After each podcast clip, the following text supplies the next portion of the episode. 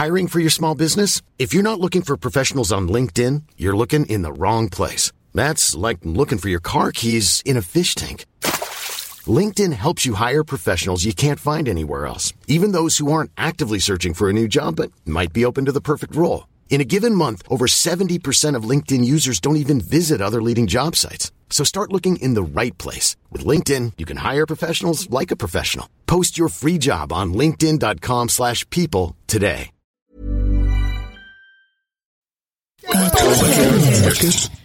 Podcut.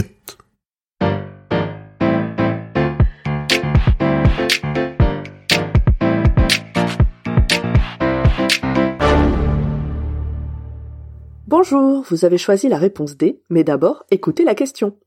Aujourd'hui, sur la thématique sport, qui est Gertrude Ederle ? Gertrude, ce prénom n'est plus trop commun de nos jours, donc mon petit doigt me dit qu'on est sur une femme qui était la première dans une discipline ou un record. Je chauffe ? Oui, ça me revient. Gertrude Ederle est une Américaine née en 1905 et qui est tombée vite malade de la rubéole à l'âge de 5 ans. Généralement, c'est une maladie bénigne, mais pour Gertrude, ça va lui abîmer sérieusement les tympans. Ça ne la rend pas sourde pour le moment, mais elle subit une bonne réduction de son audition. Gertrude va vite tomber dans la marmite de la natation. On est au début des années 20. Et comment Gertrude apprend à nager ? Bah, à cette époque, les petites filles n'apprennent pas à nager.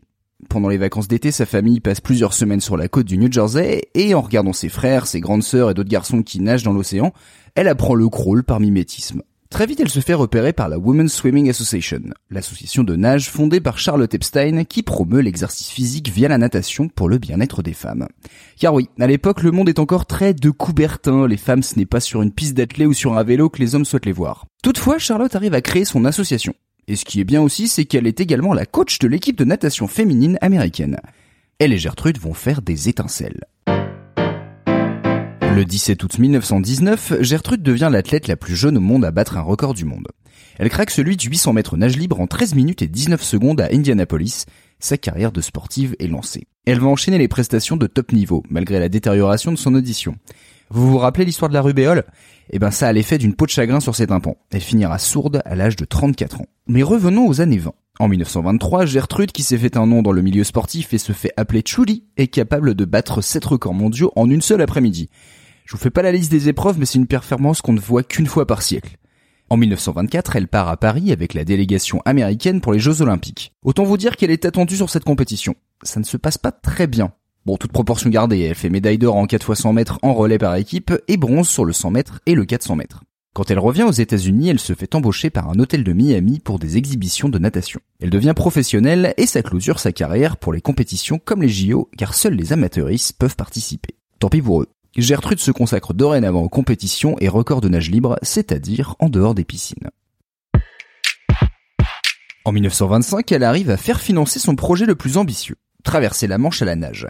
Peut-être qu'en 2021, ça nous semble jouable, mais à l'époque, il n'y a que quelques hommes qui ont réussi à le faire. En termes de distance, cela représente entre 35 et 45 km, selon le sens de la traversée et le courant. Sa traversée, qui commence en France, est arrêtée par son entraîneur au bout de 9 heures, contre l'avis de Gertrude. C'est le bon gros drama, et des théories veulent croire que son entraîneur a surinterprété un mouvement de repos dans l'eau de Gertrude qui faisait la planche pour se reposer et a envoyé un nageur la secourir. Le but était d'empêcher une femme de faire la traversée. Un an plus tard, elle retente la traversée. Elle a amené des innovations avec elle, des lunettes de motard pour voir dans l'eau, un maillot bikini pour réduire les frictions du tissu sur son corps. Elle s'élance, toujours de France, le 6 août 1926 à 7h05 et 14h39 plus tard, elle touche terre en Angleterre. Gertrude Ederle devient la première femme à traverser la Manche à la nage et se paie le luxe de battre le record masculin d'une heure. Elle déclara alors « Les gens disent que les femmes ne peuvent pas traverser la Manche à la nage, je viens de leur prouver qu'ils ont tort. » Son retour aux États-Unis est triomphal, 2 millions de personnes viennent la voir lors d'une parade à New York. Le président des États-Unis la surnomme la fille de l'Amérique en la recevant à la Maison-Blanche. En 1965, elle rejoint le Hall of Fame de la natation et en 2003, celui des femmes américaines. Bien joué Gertrude. Bravo, c'était la bonne réponse. Pour aller plus loin sur ce sujet, retrouvez les sources en description. La réponse D est un podcast du label Podcut. Vous pouvez nous soutenir via Patreon ou échanger directement avec les membres du label sur Discord. Toutes les informations sont à retrouver dans les détails de l'épisode.